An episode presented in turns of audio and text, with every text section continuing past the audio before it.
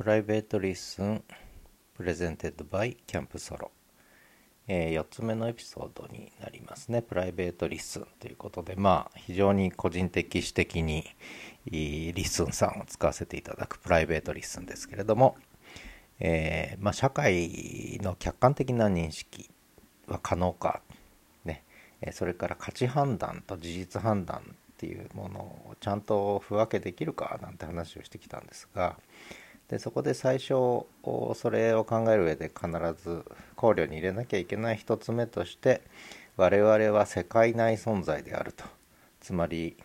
我々は世界の一部によって作られ、そして一部しか見ることができない、だから世界の全てを見ることはできない。その意味で我々は存在も意識もバイアスを持っているってね。でこのバイアスから逃れれる人間は一人もいないと。だからそこに人間の認識のあるいは存在の、えー、限界があると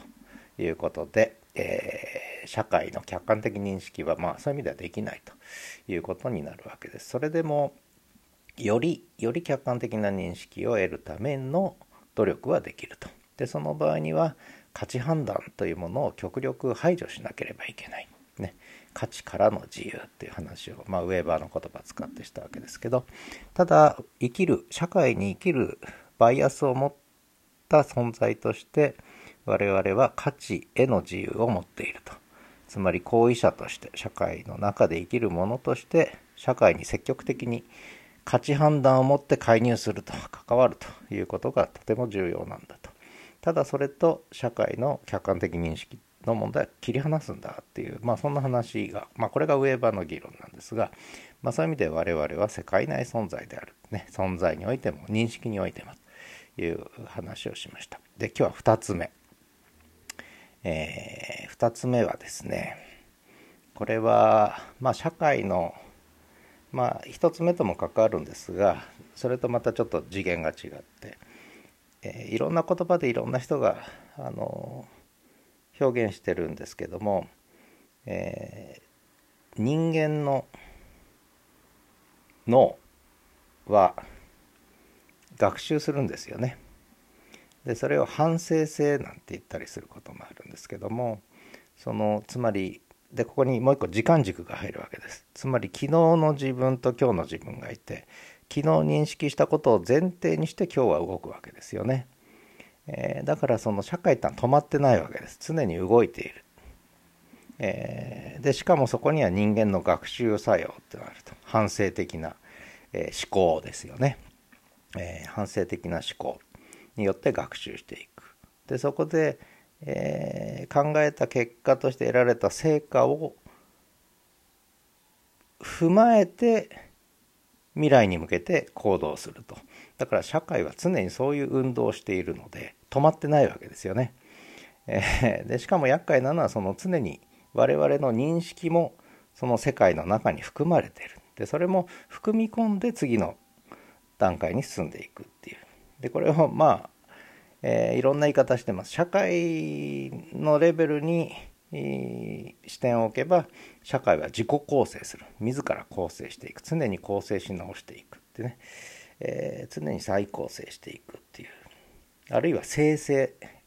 生んでなるですね、生成する、社会は常に生成するって言い方をする人もいるし、あとは再び帰ってくるね、えー、再帰性なんてね、えー、再帰的であるなんて言い方をする人もいるし、まあ、いろんな言い方で、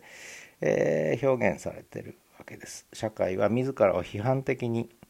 えー、つまり過去の成果を踏まえて自己を再び作っていくっていう、常に作り直していくという。だこれが含まれている以上は、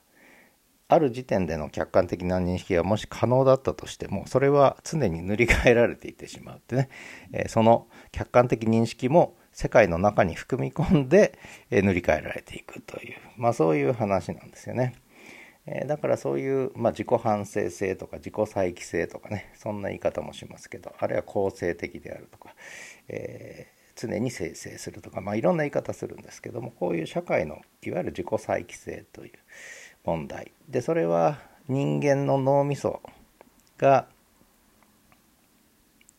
そういう学習をする、反省的な学習、再帰的な学習をしていくというね、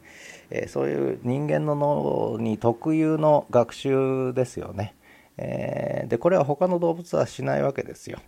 あの、まあ、ある程度学習するにしてもやっぱり限界があって、やっぱ本能的な行動に縛られるわけですけども、人間はそうではなくて、いろんなことを学習しながら行動を変えていく存在だっていうね、ここが、えーまあ、人間の脳が進化してきた理由でもあるし、人間の社会が変化してきた理由でもあるということで、この問題、これがまあふたつめに考慮しなきゃいけないことですね。えーまあ、人間の反省的な思考、あるいは社会の自己再帰性という言い方をしておきたいと思いますけども、えー、でしかもそれは人間の脳が、ホモサピエンスの脳が他の生物にない進化をしたからこそ可能になった、まあ、常に学自己学習する社会っていうかな、学習しながら進化する社会を作ったっていうね、そういうことなんですよね。だから結局そこで、まあこれはだから結局客観的な認識、社会の客観的な認識とは、だからそういう意味では部分的にはできても全体としてはできない、ある時点でや関係できたとしても、それは次の日には塗り替えられていくって、まあそういう話ですよね。だからこれは永遠の運動だという、まあそういう話になってくるわけですよね。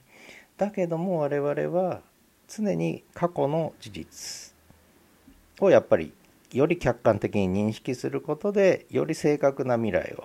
作っていく、間違いのない未来を何とか作っていく、まあそれでも失敗はするんですけどね。